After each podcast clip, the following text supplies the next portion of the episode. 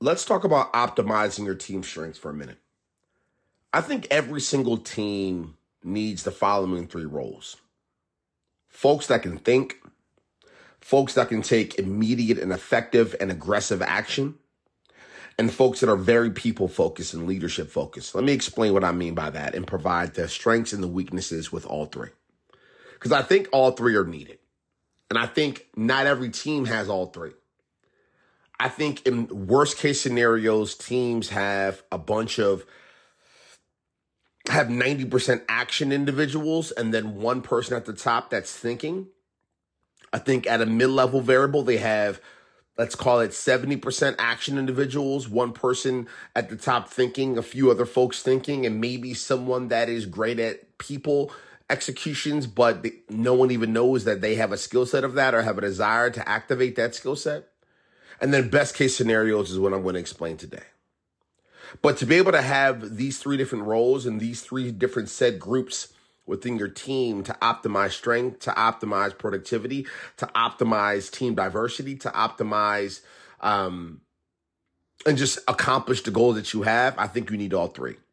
And I think all three need to ebb and flow with the timetable of your organizational goals. And what I mean by that is, I think all three need to come in and out based off of the roadmap of what you're doing. And I'm pausing as I'm trying to put this in the best words. I think all three come into effect based off of where the company is or where the product is or where the or where the overall market is right? But, but let me dive into this for a second, and then you'll understand everything I'm saying because the ADD is kicking in, and I'm jumping to the end before I'm even explaining the beginning. So let's break down the strengths of a thinking role, right? Thinking roles, people that are you know creative and innovative, problem solvers, um, strategic at looking over the overview of a problem, of an org, of a department, of of an initiative. Um, someone that is able to assess and understand uh, all the different options and how we should tackle an issue. You know, they're a self starter. Uh, you know, they are they are a subject matter expert uh, most of the time, right? So if you have someone that's in a thinking role within a marketing department, they're very well versed as it pertains to all the different strategies of PR, all the different strategies of content, all the different strategies of go to market, all the all the different strategies of SEO, all the different strategies of inevitably how the marketing initiatives financially will make an impact on the projected revenue that we need this product or this service to produce. They're very, very great at all of those individual practitioner as well as thinking strategic initiatives. Some of their weaknesses though, right? They lack detail around focus and communication, right? They cannot share and articulate their vision. They may be too critical about certain things. They may be too focused into certain micro variables and missing the bigger picture, right? So that's the strength and the weakness of a thinking role. But you need thinking roles. You need people in your company that are just going to think. And I think a lot of companies miss that mark. I think a lot of people have C suite individuals doing too much action based initiatives and not enough thinking. But I'll get to that in a minute. Action based, right? Good under pressure, overcomes the obstacles, turns ideas into actions, effective and efficient, right? The second they have an idea, they move on that idea. They test that idea. They have to taste the idea to see if that idea can produce what they think it can produce. They're very nervous to to speak on something without actually tasting and feeling and understanding of what they're speaking on or what they're going to speak on will actually work.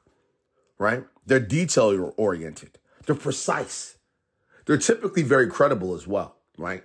Anyone again that is an action based practitioner, leader, employee, team, team, team member, reasons why they're typically credible is because they've already executed or tested what they're saying.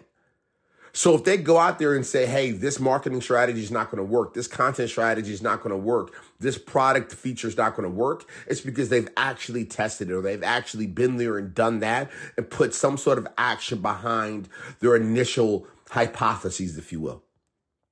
But some of the weaknesses, though, are very clear, right? They may offend others, right? They may be inflexible, right? They may be slow to respond to new ideas because they're so locked in their own new idea. They may be poor at delegation because they want to actually get in there and feel and taste what it's like to execute against what they're trying to execute against, right? They may be ha- they may have poor coping skills, right? They've invested so much emotion, so much time, so much effort into this one initiative that if for whatever reason it fails, they feel like it's all their fault. They feel like it's all on their shoulders. People role, right? You need people that are great coaches, that are great coaches of talent. You need people that can share vision and delegate. You need people that are incredibly diplomatic. You need people that are that have perspective, that can extract the, out the perspectives of others, that respect and love the, the, the perspective of others that can hear one little slight nuance of a, of a different perspective and can take that and make it a much larger nuance, a much larger perspective, right? They have great and phenomenal listening skills, right? They're a communicator.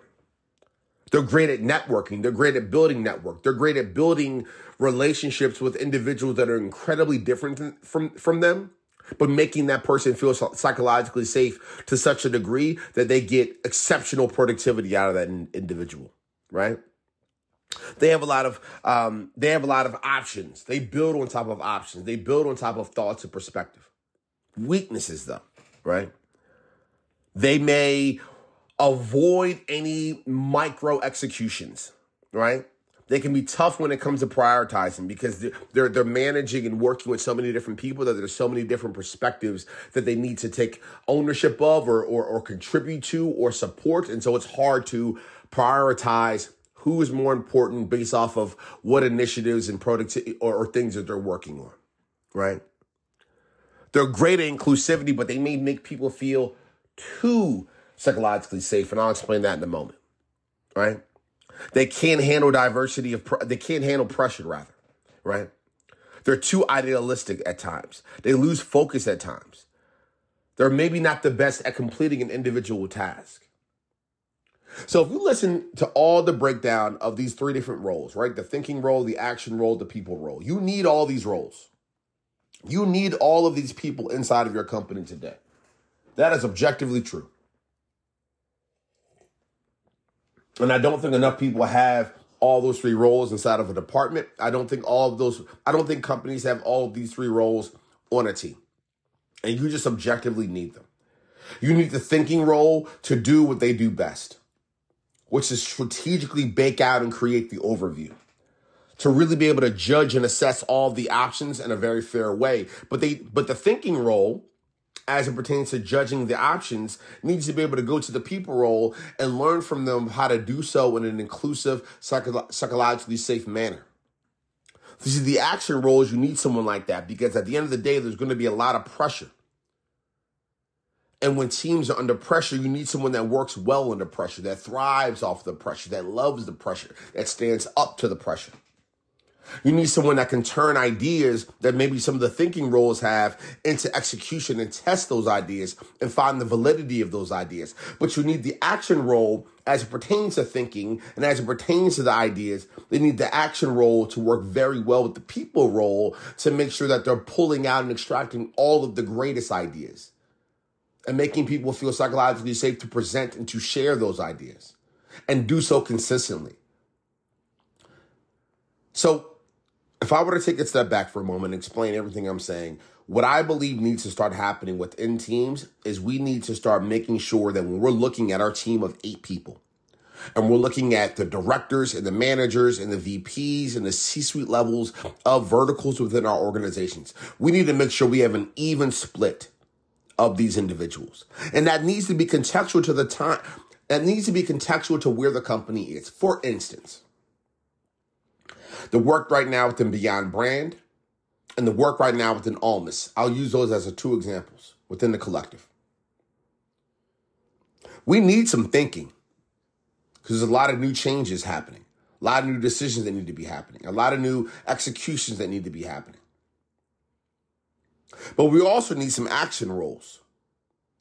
Because right now, we need to be able to test and experience and taste the hypothesis that we're throwing out into the world by just thinking.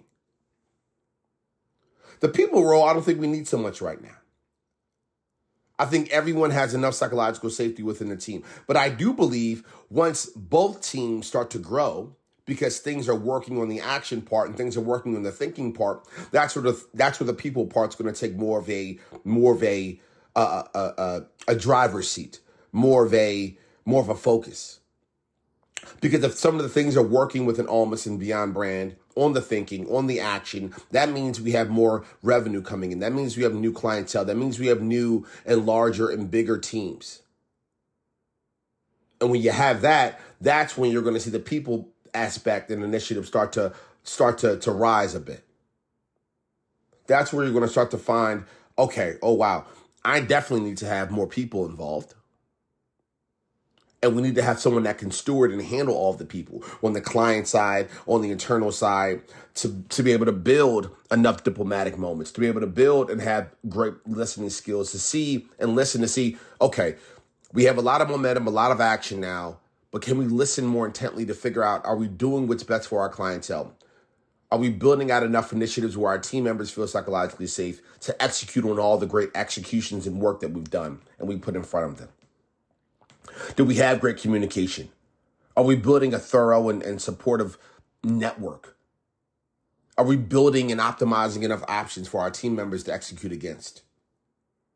You need all three roles, and I don't think enough companies are thinking about that. And I just wanted to share a bit of light today on companies and departments and teams and leaders to be able to do that and manifest that and make that happen.